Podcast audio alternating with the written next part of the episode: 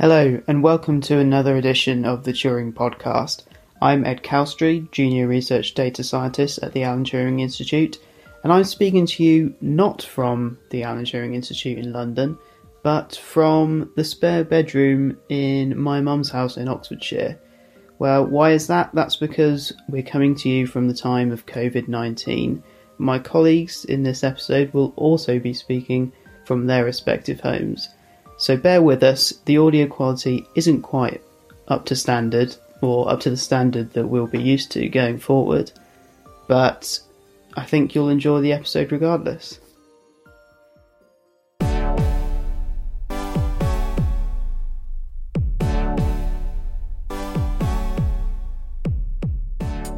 You're listening to the Turing Podcast, a production of the Alan Turing Institute, the UK's National Institute for Data Science and Artificial Intelligence.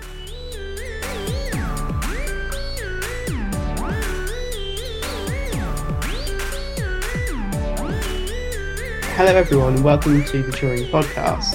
Uh, my name's Ed, and I'm here with my co-host Effie. Hello, Effie.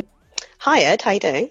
I'm very good. Um, I hope you're keeping well during this uh, continued lockdown. We're recording on the 30th of March, uh, 2020. So, uh, yes, I'm keeping well, um, and I'm really excited to speak to our guest today. Who do we have? Today we have we're talking to uh, Sylvie Delacroix, a professor in law and ethics at Birmingham Law School, who is also a Turing Fellow, and was uh, last year commissioner on the Public Policy Commission for the use of algorithms in the justice system at the Law Society of England and Wales. Uh, Sylvie, welcome to the podcast. Thanks, uh, Ed. Looking forward to the discussion. okay, good to have Great you. Stuff. Um, so I think we're going to kick off today with a bit of a discussion um, relevant to the current ongoing global crisis situation. Uh, but we're going to talk about some of the uh, data ethics concerns um, around the data collection um, to do with coronavirus um, and things of that nature. Um, I'll, I'll, start by asking about uh, some of the work that you've done, uh, Sylvie. So you've worked on something called um, data trusts. Can you give us a little bit of an explanation of what data trusts are, what types of data they concern, and uh, the legal benefits uh, they offer? Thanks. Um, yeah, so data trusts are one type of data sharing structure. And the idea behind data trust is really to say it's great that today we have uh, this fantastic top-down regulation like GDPR, for instance, that gives us rights. Yeah, so we have limited rights to portability, access, and erasure when it comes to personal data. But very few people are capable of exercising those rights. That's one problem. Then there's also the other problem that we're all supposed to consent to things which most of the time we have no idea what we're signing up to.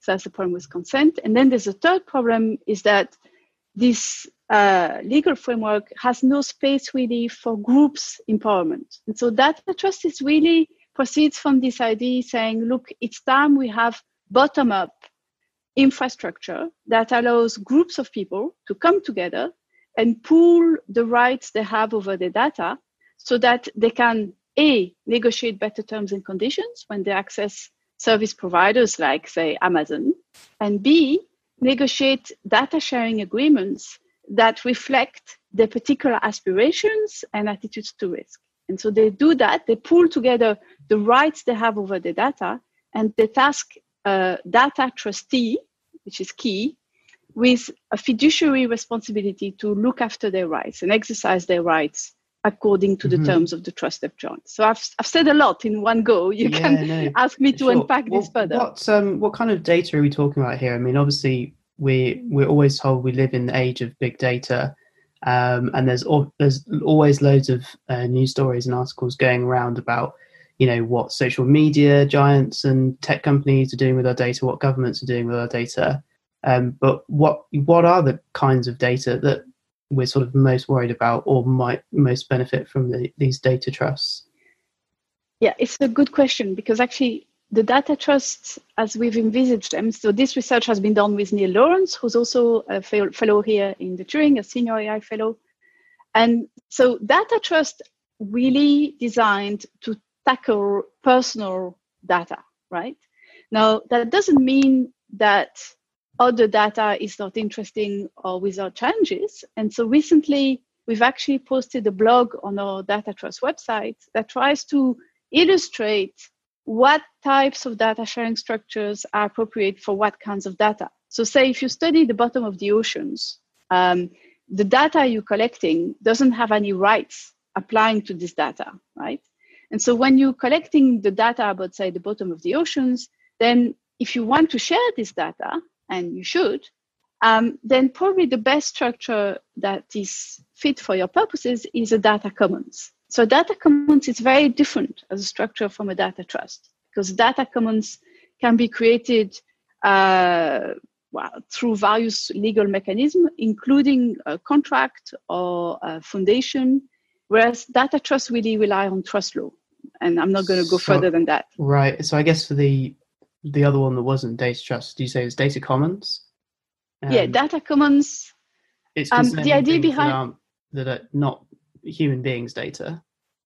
Um, yeah, so data commons um, have been used for all sorts of data.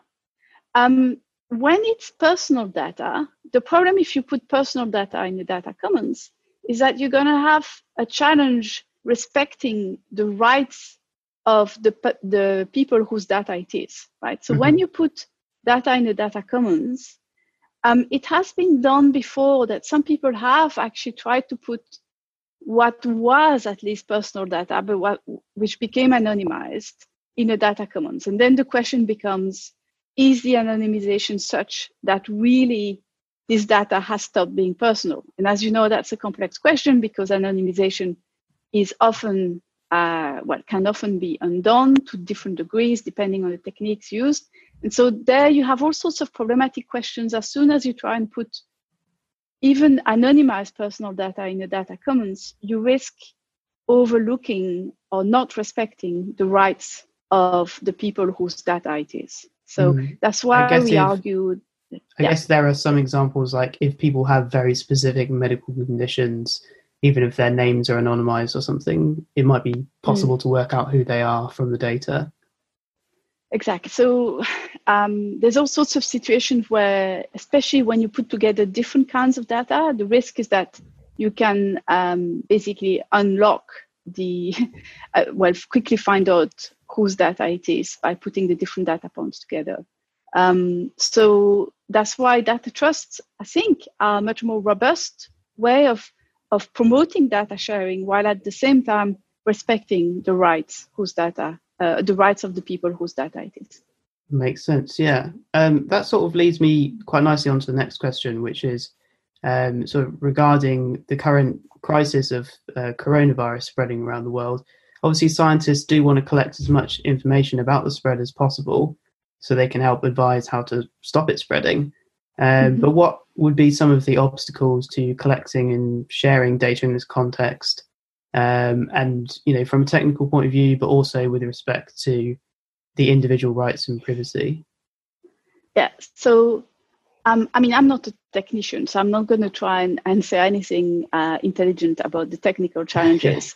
um, what what I want to say though is we are at a very interesting time today for many many reasons. But one of them is that this crisis, this COVID crisis, is actually not just showing the acute lack of, say, uh, ventilators, face masks, etc. What it's also showing is that we crucially need proper bottom-up data infrastructure. And they should never, we should never be put in a situation like we are today, where most people have to choose between, on one hand, supporting very important, potentially life-saving efforts through data sharing. Everybody wants to do that. Who wouldn't want to support those efforts by sharing data? But at the same time, we face with a this ugly dilemma because it seems that at the moment, in order to do that, the only solution is to give a, fa- a fairly a, a kind of a blank check, supposedly trusting that the entity collecting this data, in, the case, in this case, it'll be, well, in the UK, it'll be the NHS, presumably. Um, you have to trust the entity without having any uh, mechanism or people to make sure that the safeguards that were agreed when you share this data are kept in place and that the terms according to which this data should be used are respected. And so at the moment, you have no infrastructure, no intermediary layer between us, the people who actually, most of us want to support those very important uh, data sharing efforts. But we have no way, we have no reason to, um, to consider that we can trust the entity towards which this data is going. And so that's where data trust would play an absolutely crucial role. Why? Because they would rely on data trustees as a, an intermediary between us and this entity, the data collecting entity. And this intermediary would best be thought of as like the new profession for the 21st century. Just like we need doctors, and we badly need them today, we also, just as crucially, need data trustees. And the job of a data trustee is both simple and complex. The job of a data trustee is to actually make sure that the terms governing the, the data sharing arrangement are respected and that the safeguards are kept in place. And so I think, uh, I hope that in this crisis, we're going to learn some important lessons and mm-hmm. emerge mm-hmm. from this crisis with hopefully a much better, much more sophisticated uh, data infrastructure that is not entirely top down, so that doesn't entirely rely on top down regulation to control right. data sharing, etc., and that also empowers people to to to actually uh, meaningfully participate to very important efforts like we see today, uh, where we, we, we need this data, presumably, to save lives, to track uh, who has been in contact with confirmed patients who have been confirmed with COVID. At the moment, it's, it's expensive and it's time consuming to do that. We could do it much more easily if we could use the location data collected from smartphones. But, mm. and it's a big but, by, by going down that route, we very much risk entrenching an already worrying level of surveillance uh, that that is that is just creeping everywhere.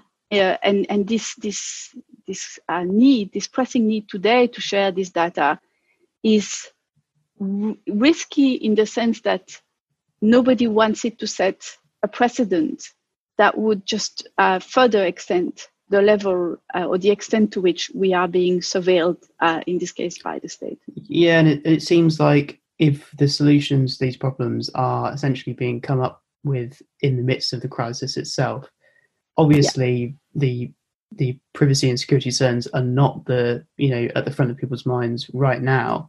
Whereas if these things were already in place, they could be in, in place with you know having taken those things better into account. I mean, in many respects, I'd say, um, Sylvie, I don't know whether you would um, agree with this, but in many respects, the current crisis has really caught us in at this during a really pivotal moment where we're still mm-hmm. in the mm-hmm. middle of uh, building and agreeing on what our data infrastructure looks like. Uh, would you say that that was correct? Absolutely, absolutely. Yeah. And I wish, I mean, you know, nobody can dictate the time of those crises, but mm. we ha- we are in the very early stages of discussing data trust pilots with various partners yeah. and we just a little bit uh, you know i wish uh, say if you were talking to me uh, and we had been had we've had we had had two more years probably mm-hmm. we'd be in a very different situation i hope you know um, yeah. Sorry, I was just going to say, so it feels like um, you mentioned a bottom up um, structure of public data sharing. Um, you yeah. know, as um, you, in your capacity, in your profession, what would you say that structure looks like? What, what is it that would be the ideal?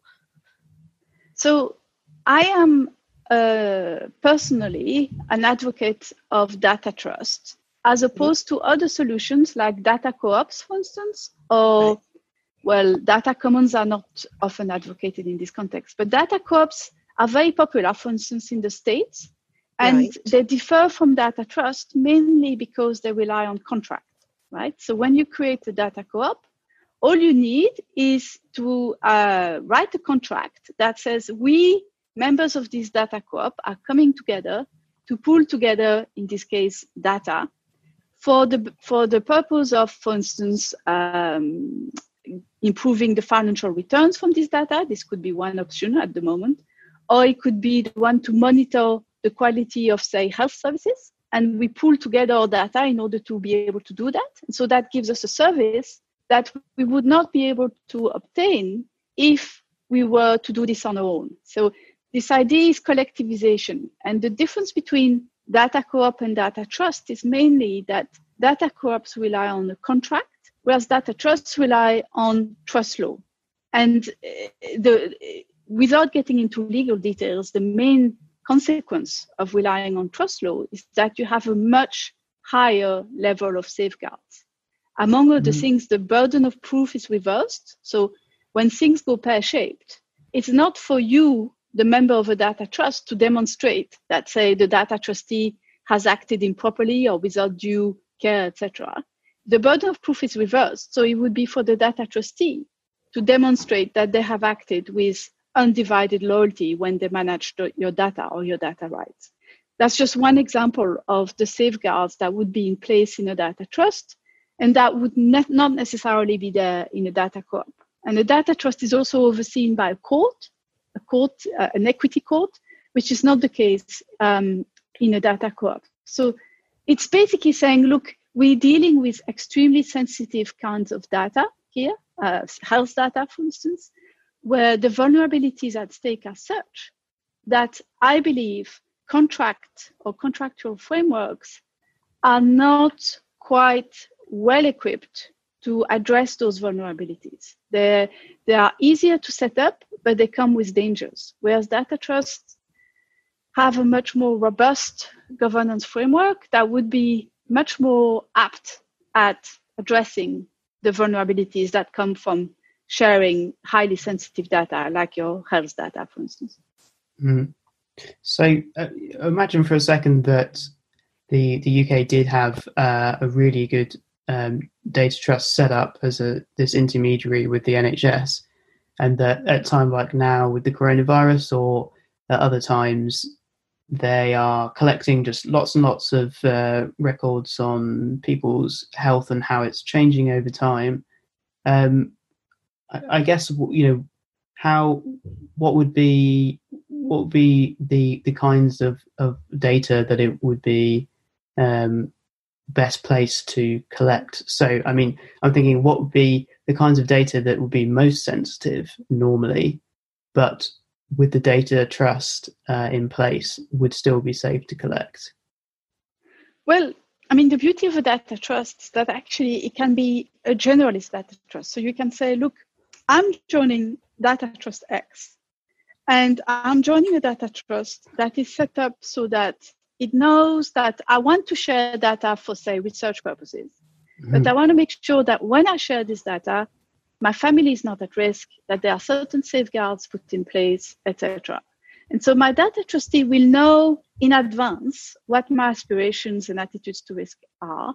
And so from then on, it could be that literally all my data, like say my jogging habits, the data comes from my my my watch, uh, the, the, data that I uh, produced by every time I go and see my GP, the, every time right, I shop right. somewhere, etc. Now, this data need not, and I think it would be dangerous to centralize it into a data trust. But what can happen is that the data trustee um, basically manages the rights over this data. So that's hard to for people to understand sometimes. But the idea here is that there are different ways of implementing data trust. One way is to centralize everything. And so some people might want to centralize as much data as possible. So pull whatever data is on the servers of, say, Facebook to the extent that you have a right to pull it, or the rights, the data on the servers of Google, whatever, and to pull as much data as possible within the legal framework and put it in a central repository. Now, I think that solution is actually unlikely uh, mostly because of the costs and security issues that would come with such a centralized infrastructure.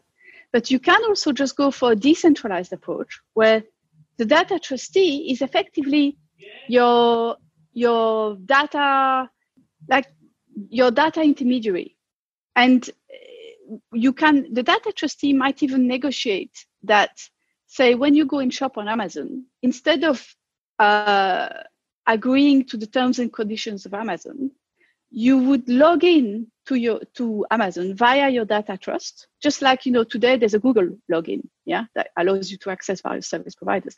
You could have a data trust login, which sets the terms and conditions according to which your data can or cannot be used.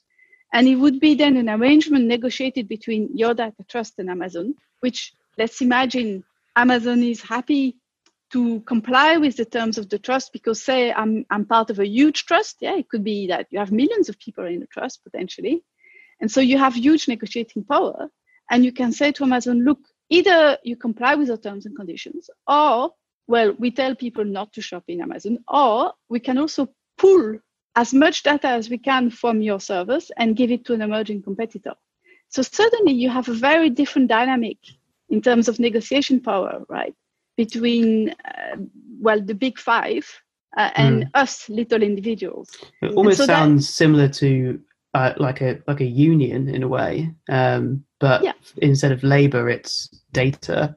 Um, yeah, that's right. And of course, I, I don't, I always uh, avoid the uh, analogy to unions, mainly because some people have argued that data should be seen as labor, when actually I think that's a very slippery slope. So it's a very dangerous analogy for various reasons. But you're right, though, that data unions are a good analogy to the extent that they are also about reversing the power imbalances that today mm. very much dictate the way things are done we have right. no way of negotiating with Amazon, Facebook, or whatever.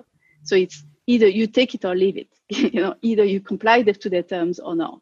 Yeah. And so if we could reverse the direction of consent with the data trust, then we're in a different situation. And that situation has consequences everywhere, whether it's medical data or uh, shopping habits, it's whatever.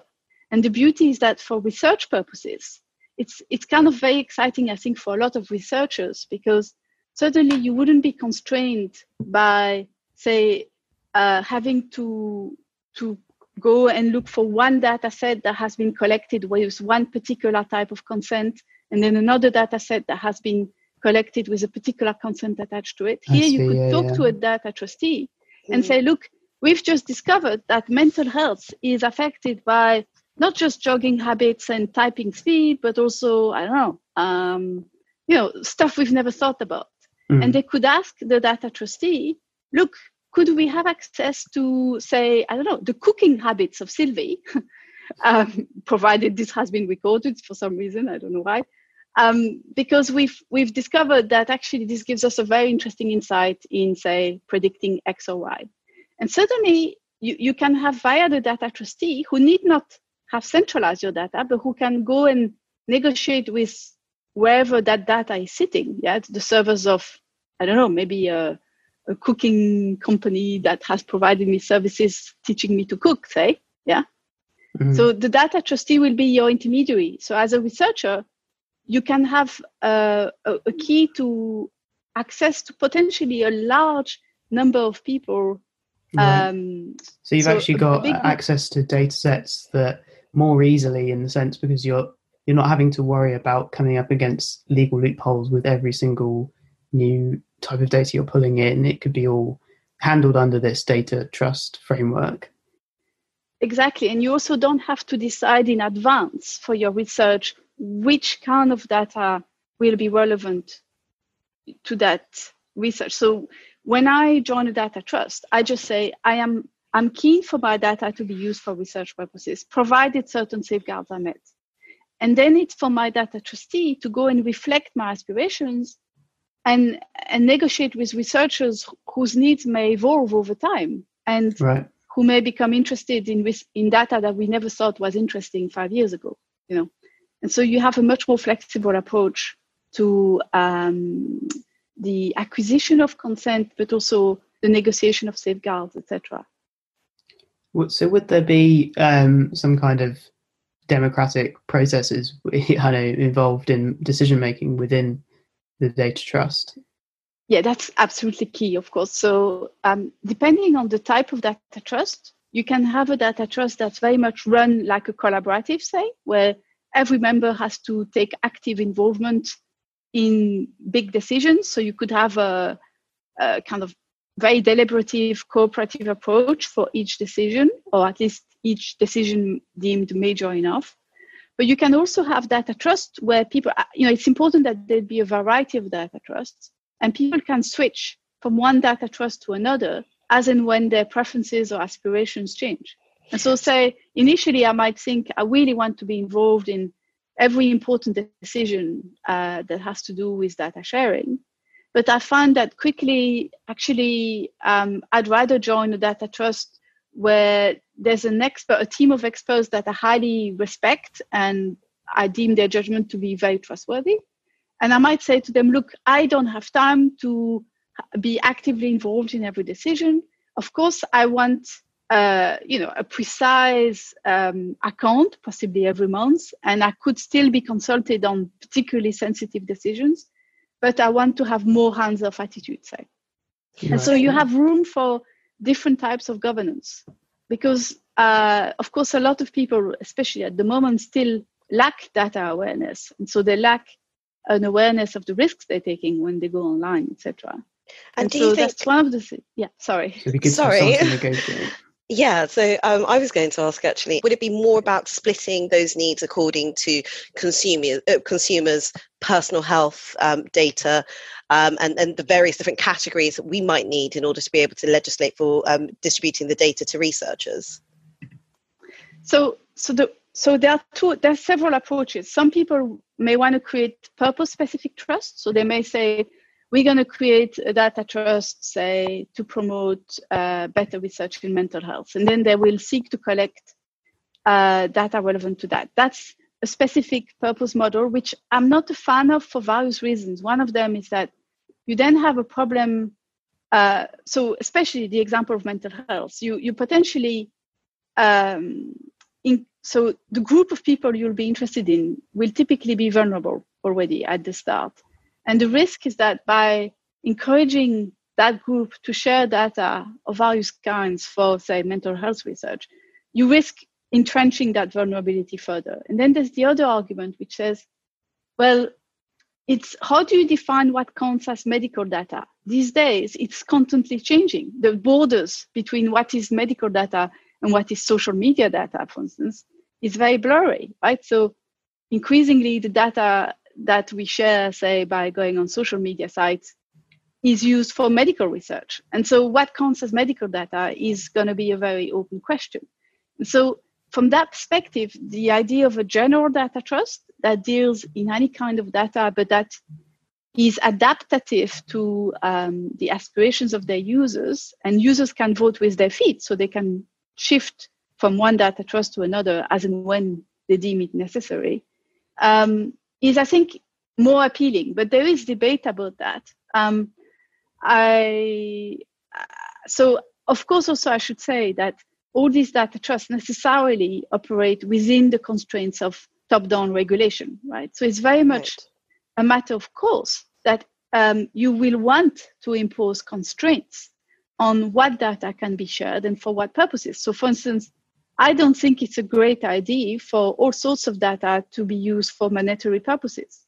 And I don't think at the moment we don't have enough top down regulation to limit the extent to which people can monetize their personal data. I think it should be limited much further. But so I'm not a legislator. And so I'm hoping that data trusts might contribute to raising awareness not just among the population, but also raising awareness of the risks inherent in certain types of uses of data. And basically, not only calling for better rights, but also potentially calling for more responsible um, restrictions on what uses uh, uh, can be made um, of personal uh, from personal data, and particularly whether or not personal data can be monetized and in what context. And I think that that question has not been tackled appropriately yet by top-down regulators. So you're right that there's always a risk that uh, these data trusts could be used for bad purposes, right? You could imagine a data trust that's created uh, to maximize financial returns for their users, right?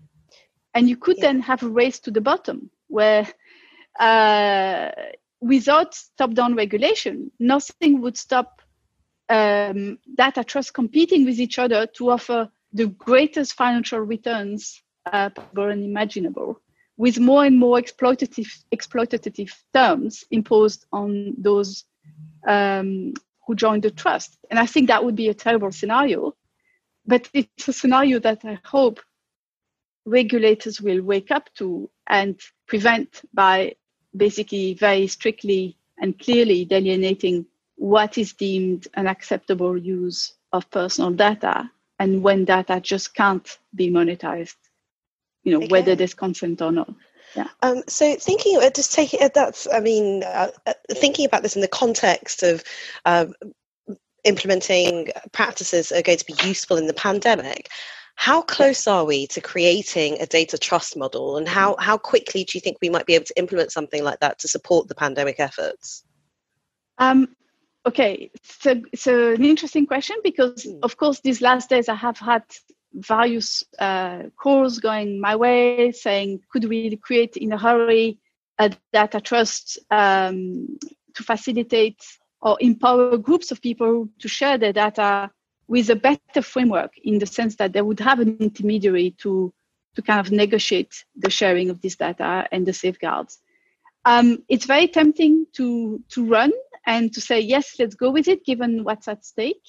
Um, I have Can I just interrupt briefly and ask, would, would that be as an intermediary? Is this in the UK, and would it be an intermediary between people and the NHS? Is that what you're being asked to no, think of? So it's. I'm not going to go into specifics, but basically, um, at the moment, my worry is that there are still fairly important challenges for this data trust to be genuinely what we mean them to be.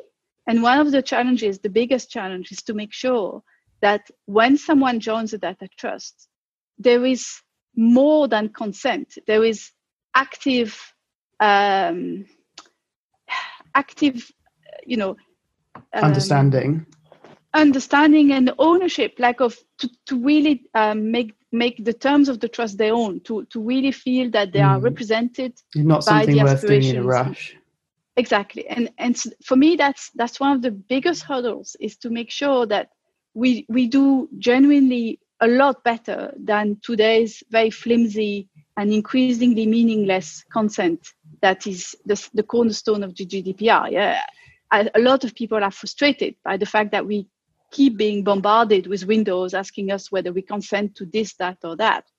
It's not empowering us, and many people feel that this whole consent mechanism is little more than make believe often.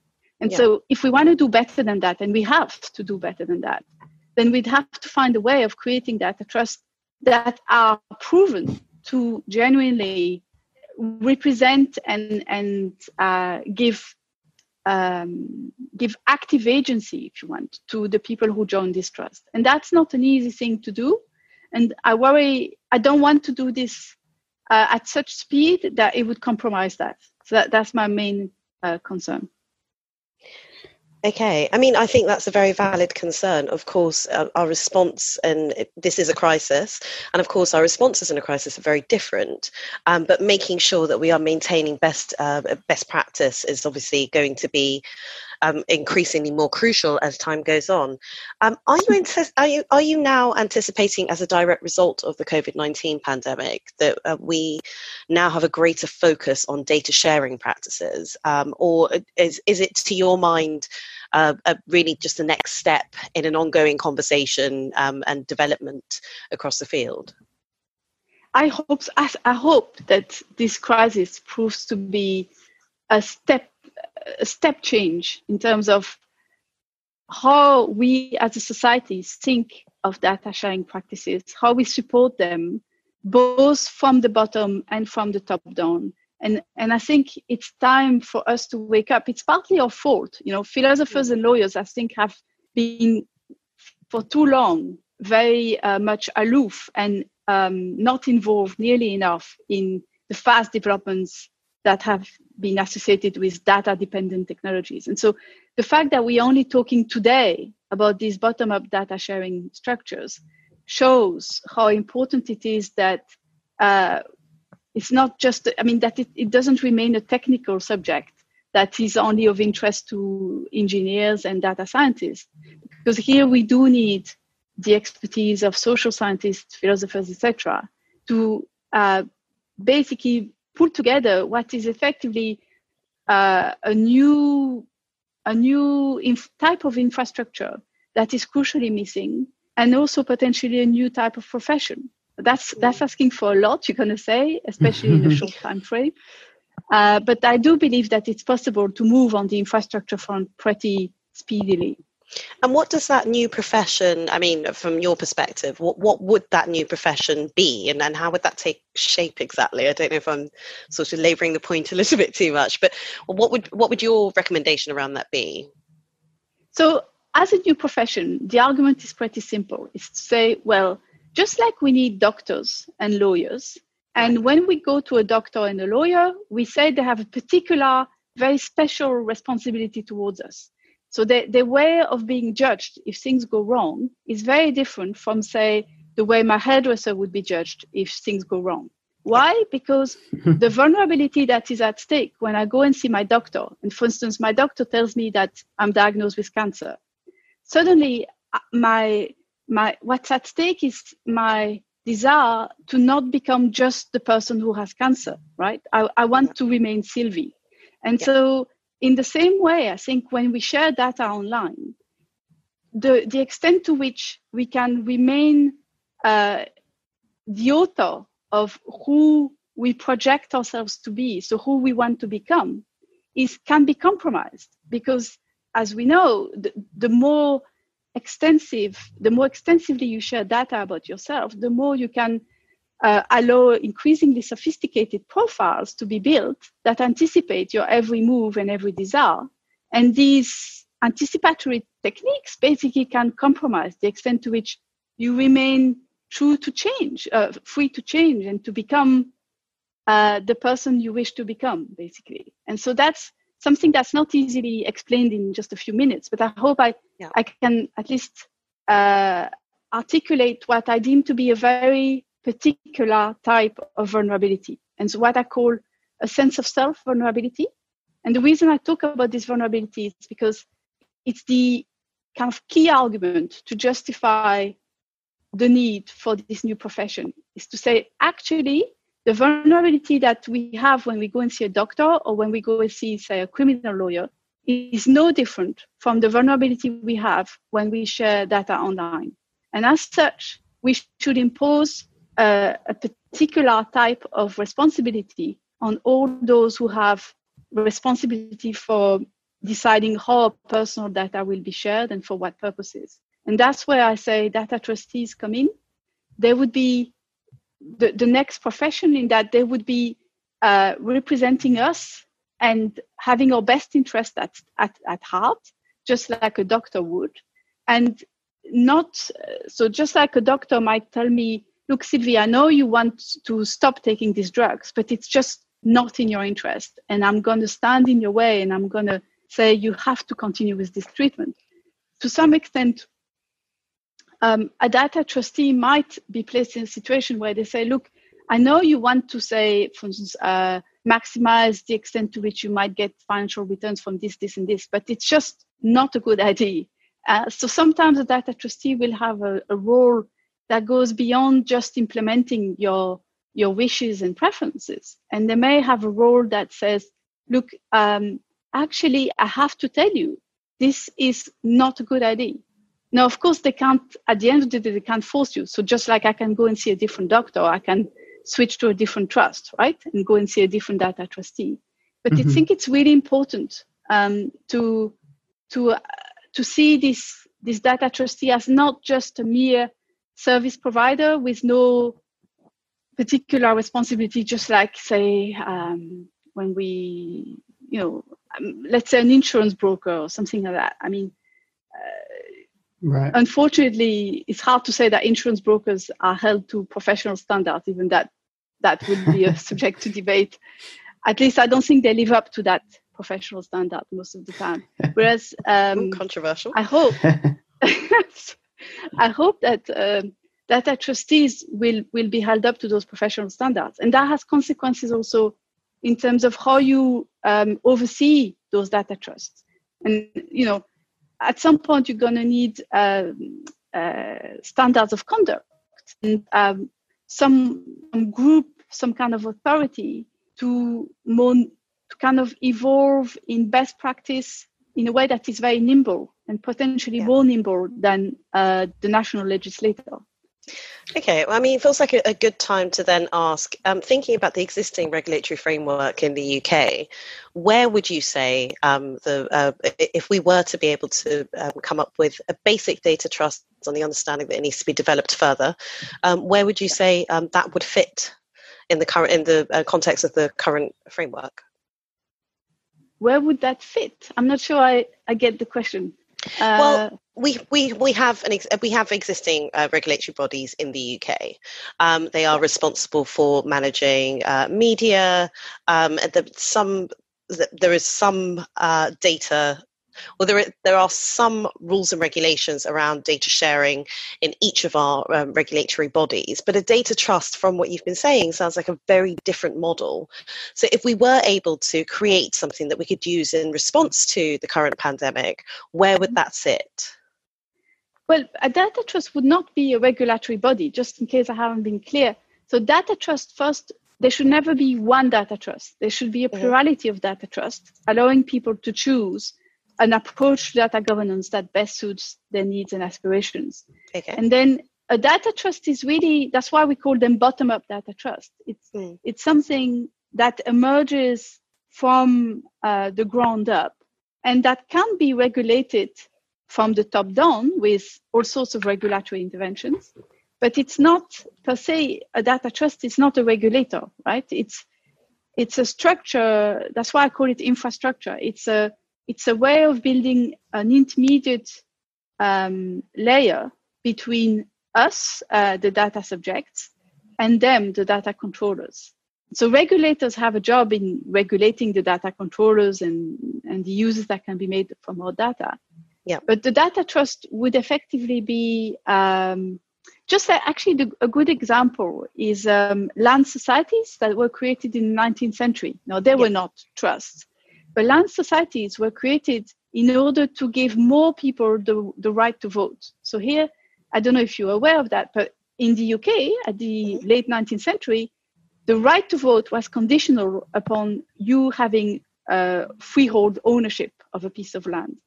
And so, in order to to have more people having the right to vote, what people did was to pull together money to acquire a piece of land, which they then cut into little pieces and so as a result, you had, you know, a dozen people having the right to vote. But the data trust is a bit like that. The idea here is that you pool data rights in order for a group of people to suddenly acquire a voice when it comes to data governance choices. And so that doesn't preclude in any way the role or need of top down regulation, but it's really there to say at the moment, most of our important choices when it comes to data reliant futures are made by a tiny number of people. And it's time we change that. And it's time we allow uh, an increasing number of people from the top down, from the bottom up, to have a say in how their personal data should or should not be used within the constraints of the law. So that's the idea be- behind the data trust. Fantastic. Um, well, Sylvie, I, I, feel it's been a fantastic conversation. Before you go, um, you know, where can people find your work? Um, are you available online? Are you on social media? Yes, uh, we've just created these new web pages called um, HTTPS, uh, uh, well, datatrust.uk. So okay. DA, well, I'm sure we'll, we'll include a link in the episode description. Okay. Yep. Great. Uh, so that's that's a really good uh, starting point with all the resources uh, relevant to data trust put there. Okay, and, and of course, this work has been done with Neil Lawrence, and we both um, both our Twitter accounts are on those web pages. Fantastic. Um, we'll provide a link to um, to Sylvie and Neil um, and the Data Trust webpage. Um, and I guess one last question for you, Sylvie. Um, do you have any wise words for um, you know for the professionals who are uh, currently living through the, uh, the crisis and how they might be able to take steps to ensure that, that they are ready to, uh, they are ready to step into the roles that are created off the back of the current pandemic? For example, you talk about a new type of professional how can people um, you know sort of enter into that part of uh, the profession? That's a great question.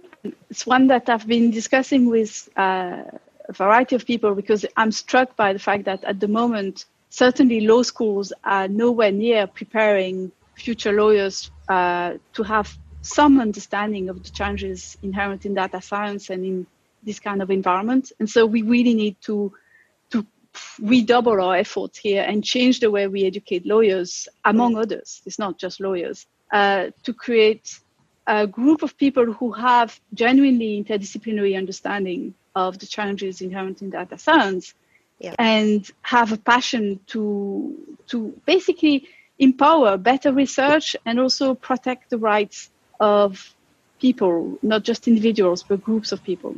Okay, that's fantastic. Well, Sylvie, thank you so much for taking the time to speak with us. It's been a fantastic chat. Yeah, thanks very much. It was really, really interesting to hear your perspective as um, as an ethicist and, and some of the recommendations. And I, I can't wait to um, you know see it all come together eventually. I think it's one positive to come out yeah. of this this crisis. Yeah, yeah. No, thank you, and uh, a pleasure. To learn more about the work going on at the Alan Turing Institute, visit our website at turing.ac.uk. To get in touch with the podcast team if you have any questions or suggestions, email us at podcast at turing.ac.uk.